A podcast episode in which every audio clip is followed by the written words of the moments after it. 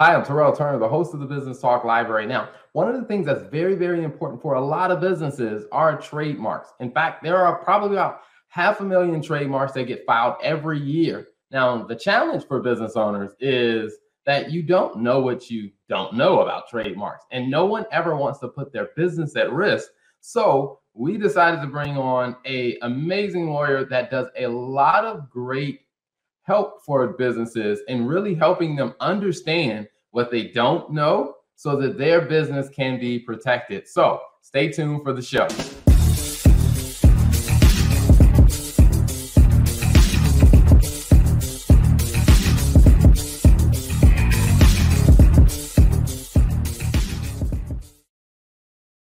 So without further ado, let me bring on my guest, Joey V. Welcome to the show, Joey.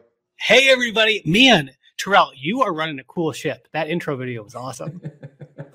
well, thank you. I appreciate that. I, I I do appreciate you know the the the opportunity, like I said, to create a platform that mm-hmm. has you know that has some some some quality to it, to where we bring on great guests to be able to share their story and the insights. I mean. Mm. And now, before I guess we jump into the details of like trademarks, tell us a little bit about you know Joey V and Joey V's background. Sure. So uh, the the one of the shortest ways I can say this is I am an owner of a law firm, and yet I am a god awful courtroom attorney. I say that because, and for all of you lawyers who are listening, you can probably relate to this. Uh, when you go to law school, especially if you don't know what you want to do in terms of a certain specialty, law schools tend to just kind of guide you in the direction of litigation. That's where a lot of the big jobs are, as it's harder to find a job. More and more people are trying to compete where, where there's availability. And I remember the first couple of years of being a lawyer, realizing how much I really don't like conflict, especially conflict where people are paying a lot of money. And usually, like the right fair answer is somewhere in between these two opposing, really upset parties. And so, after spending a good two to three years trying to overcome that you know weakness that I saw in myself, I realized that there was there was a real superpower that I wasn't leaning into when I was trying to be a better courtroom attorney, which is what you know you and I both do, Terrell, of doing the proactive work of keeping people out of a courtroom or some other bad place to begin with. And I I started out my law firm, funny enough, with a, a community of Etsy store owners. So grandmas on Etsy were my first set of clients that I was working with. And I mean, they were the best first clients I could ask for because they they really helped me see that this this quality that I have of being what they would call like the cute nephew who comes over to fix the printer. They're like, no, that is what I want in an attorney. I don't want some shark. So a big part of my journey was figuring out, okay, how can I practice law in a way that really aligns with my strengths and my personality traits. Mm-hmm. And then after a, a, year or so of having my law firm wanting to help people to the extent that they would come to me asking for help, um, slowly but surely after that first year, I realized, okay, what is it that we can really do to help people? Because when I started, it was almost like I had like a like a drive-through McDonald's version of a law firm where people would pull up, say, "Hey, like I want this type of contract, I want this type of LLC," and I would just give them the legal stuff that they asked for. And it wasn't until about a year or the 2-year mark that we realized that out of all the things that were on that menu, people weren't really asking for trademarks until they become emer- became emergencies. Mm-hmm. So at that point, we we pivoted, and now Indie Law is a trademarks only law firm. Gotcha, gotcha. No, that makes a lot of sense. I mean, because I, I do think that it is very interesting and refreshing to hear the stories of so many entrepreneurs and so many business owners that like, hey, I started this way because hey, this is how I knew how to make money in what mm-hmm. I was mm-hmm. doing.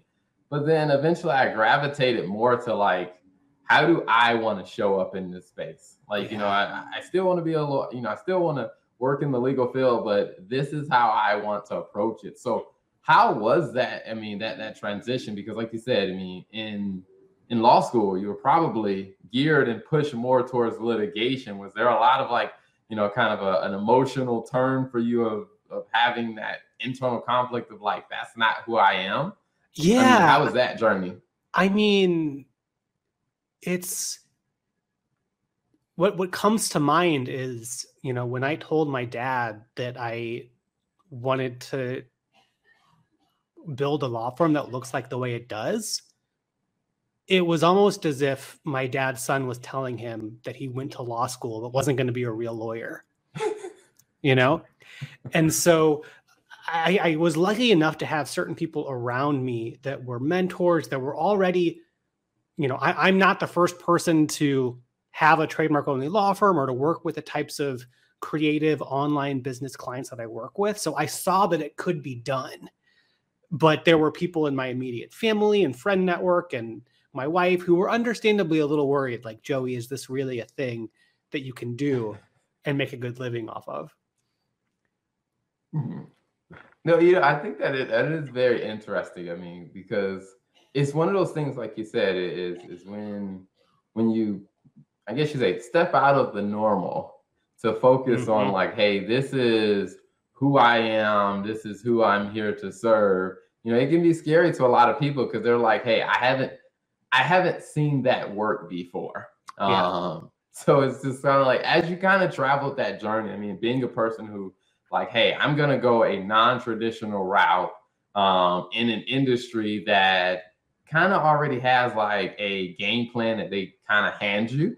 Um, mm-hmm. So as you started to unfold that, like, what was that journey like for you of being able to connect with, you know, your target audience? Because as we talked beforehand, when it comes down to trademarks, not everyone realizes that they need help when it comes to mm-hmm. trademarks um, they're like, oh, I can just do it cheaper. I can do it myself. So how did you start to connect with you know your target audience for your services yeah that's a really good question i, I will say that uh, if you're in a practice area um, or if you have any type of a business where uh, people aren't exactly knocking down doors to get help like basically if you're not helping people get a six pack or make more money or whatever it is marketing is going to be tough.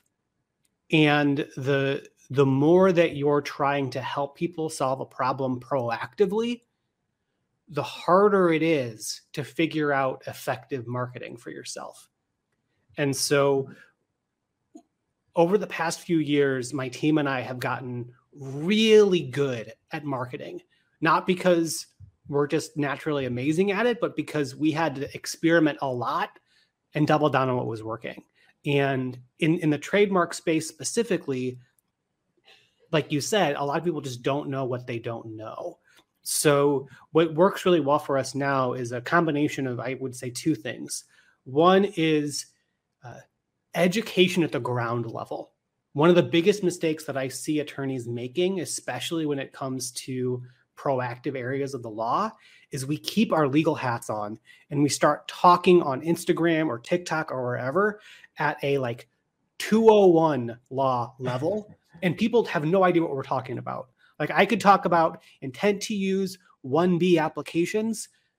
You're not going to know what I'm talking about. But if I say things like last year, over half a million trademark applications were filed, and most of them actually got denied. Now people are like, wait, what? Because I thought a trademark was just like getting an LLC or a domain name. You just file for something and you get it. And so it's what are those, especially when it's like trademarks where people kind of understand what it is. Like they know that there's the symbols that you can put after the word or the logo, they know you can file for it, but there's a lot of misunderstandings. So, what can we do to speak to those misunderstandings at the level that they're currently at and couple that with the social proof of testimonials, reviews, referral partners that we're working with, so that we're uh, we're doing a combination of visibility to a colder audience and helping build that trust with a growing group of super fans who are, are doing that hard work of marketing for us by saying, okay, you don't need to know about trademarks, but I trust Joey, so so should you. Hmm. Wow.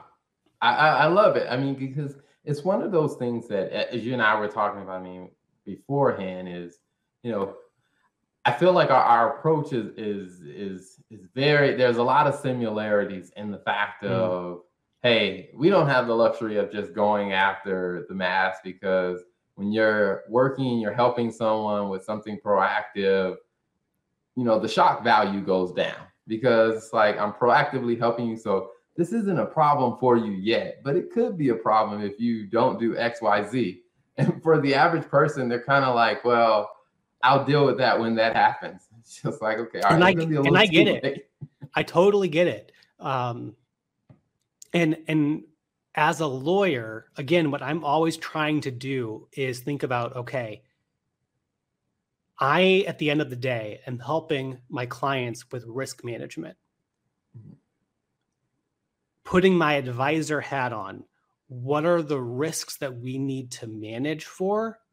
What are the risks that we need to manage that they don't currently have uh, in place? So I'm a huge fan of thinking about business integrity or brand integrity and where where is your business in and out of integrity meaning like not like do you ethically have integrity but like does like StreamYard right now have integrity? Like, is it working how it's supposed to? And if you do not have trademarks locked in for your brand, whether it's the name of your business, the name of an online course, slogan, logo, even the name of a series of a show like this, if you don't have the trademark secured at a national level, you do not own these brand elements. You're out of integrity and you could accidentally be infringing on somebody else which is becoming more and more possible now that so many people are filing trademarks. Wow. Wow. I mean, it's one of those interesting things, like I said, a lot of businesses don't necessarily think about. So I'm curious as to, you know, when you're talking with, let's say you, have a client that is now they've they, they've reached out to you and they're like, hey, I don't know what I don't know in this area, but hey, here are some. Uh, but I think I feel like I need to have a conversation with you. You know, how do you usually start to help them? You know, navigate that journey of hey, here are the areas where we possibly will need to step in to help or help you understand to make sure you're protected.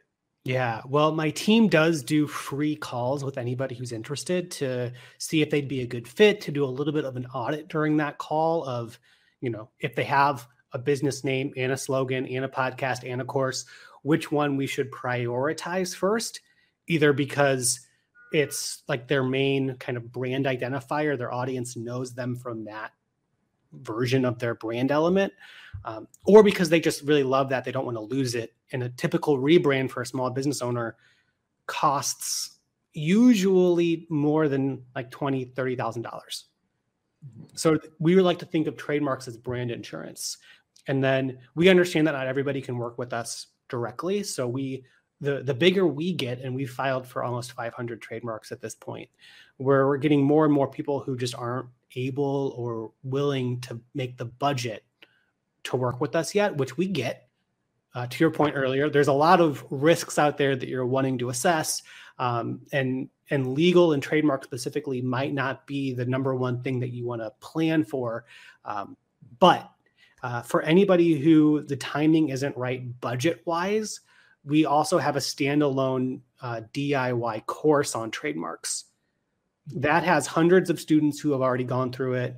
Uh, you can get through it in just under three hours, and it's way better than using a solution like LegalZoom or some other cheap service because all of those really cheap trademark services, all that they do is they ask you a bunch of basic questions in a form that are the same questions that the trademark office asks on their form.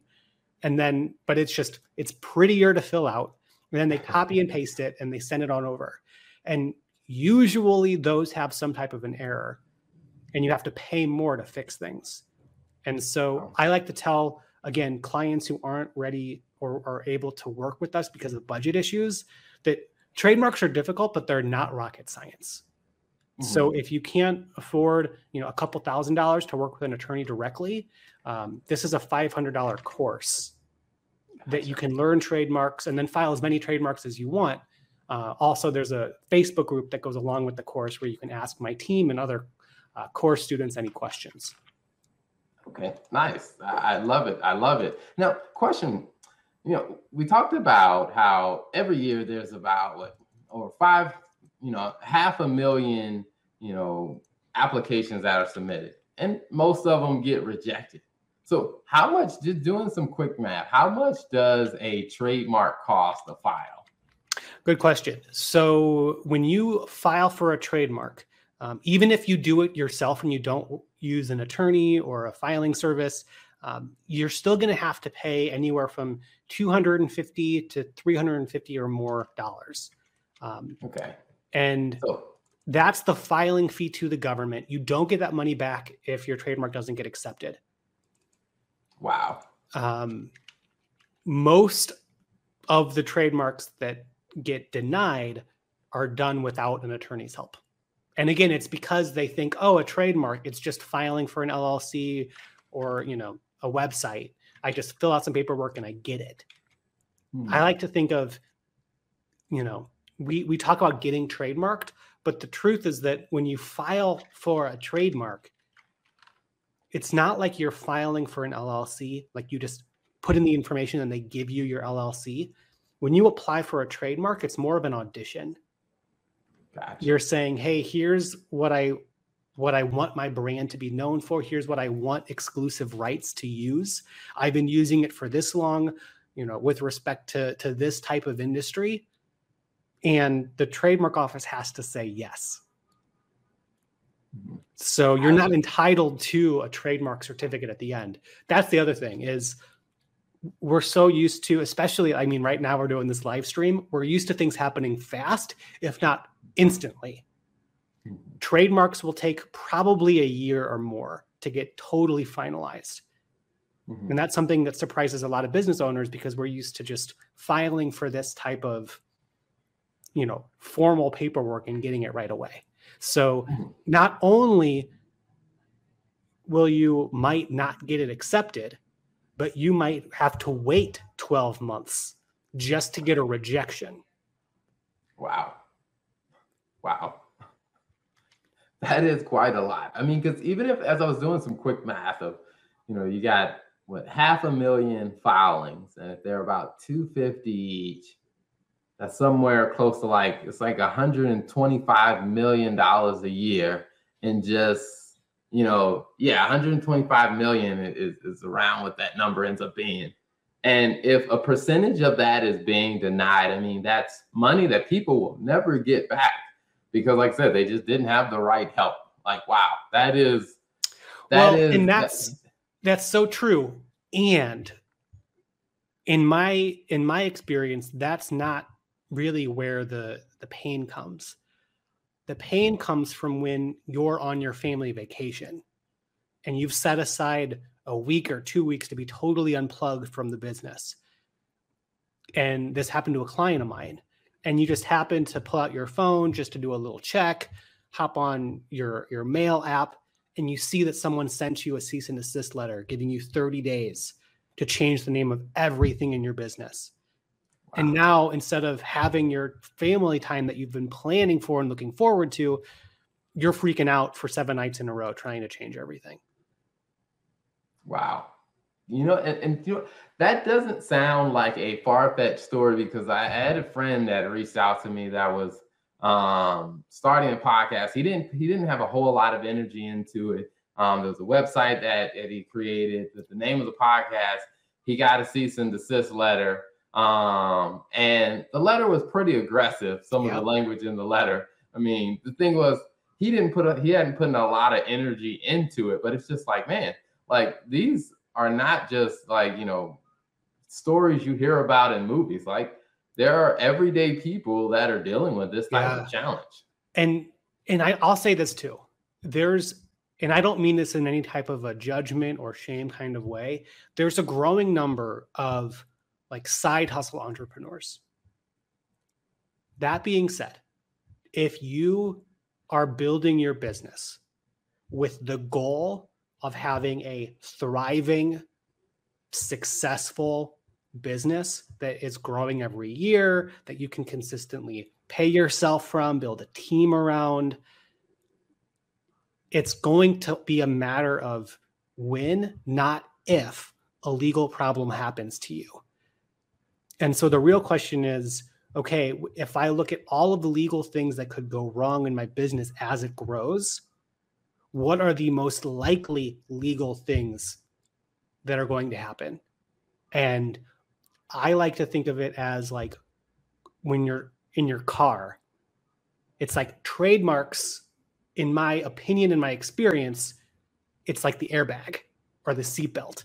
There might be some other minor safety things that are going on in the car, things like certain copyright issues or contracts. I don't want to say anything's not important in the legal world, Mhm. but again, we work with a lot of coaches, course creators, service professionals, and more often than not, their their first legal issue is trademark related, and their most expensive legal issue to resolve is trademark related. Gotcha. Think, think, and this is another, I'm just throwing out examples of how this could play out. Imagine that you have been working on a course for a while or some type of a program, and now it's starting to be successful. So you're running ads to it, and mm-hmm. you up the ad spend. And then you get a DM from someone who owns a trademark for something similar, who wouldn't have even known about you except the fact that now you're running Facebook ads, you're getting a bigger audience. A friend of that owner is like, hey, is this you? Because if not, you know, they're pretty close to your trademark. So the bigger you get, if you are stepping on someone's toes in the trademark world, the more likely it is that they're going to notice.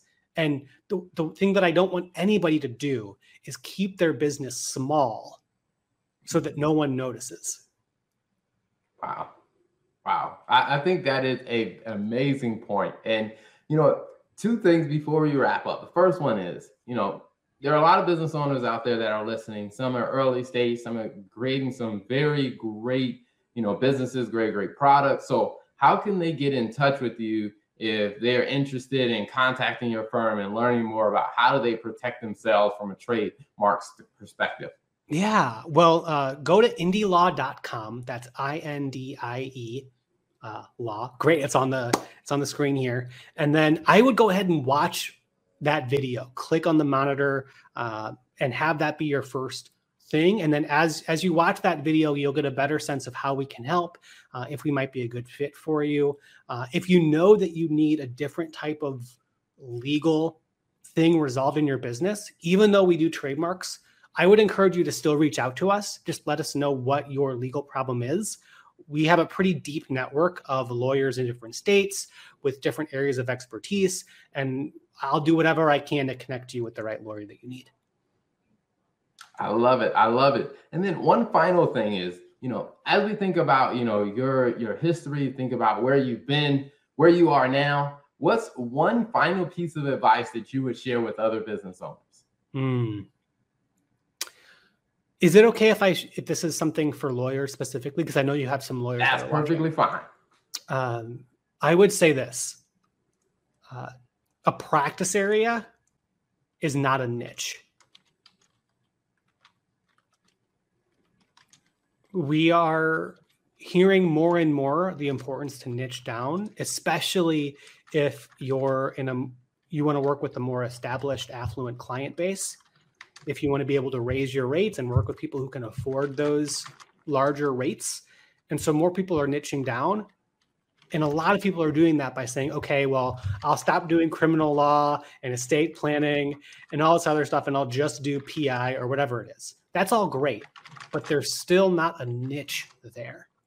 And so I like to think about niching down in terms of, okay, what is the community that you're going to serve? So, for example, we work with online coaches, um, course creators, and other types of online businesses And the part of what helped us come to that niche was if we were to create a Facebook group, which we're doing, uh, who would be the type of community that would be attracted to that Facebook group and would get to know other people that are like them inside that Facebook group? That's a really, really powerful question for you to ask, even if you don't want to or plan to start a Facebook group, because that makes you think of okay, what is what are these like shared psychographics that that we can build a brand around? Because yes, you niche down, yes, you you narrow who you're talking to, but I can't tell you how many people have gone through our website, have gotten our emails, or who follow us on social who are like, Joey, when we read your stuff or watch your stuff, it's like you're talking to us like directly. We do that not because it's just a practice area, but because we really figured out a niche of an audience that we were working with. Mm-hmm. And your marketing becomes way more effective. Your conversion rates improve like crazy when people feel like you're talking to them directly. Nice. I love it. I love it. Well, Joey, thank you so much for being an amazing guest on the show. It's been a pleasure having you. And like I said, thanks again for coming on the show. My pleasure. Thanks for having me, Terrell. Thanks for tuning into another episode of the Law and Finance Show, where we talk about the finance and the business side of running a law firm. Now, if you know another law firm, don't be selfish. Make sure you tell them about this show and hit that subscribe button so you get updates whenever we release a new episode.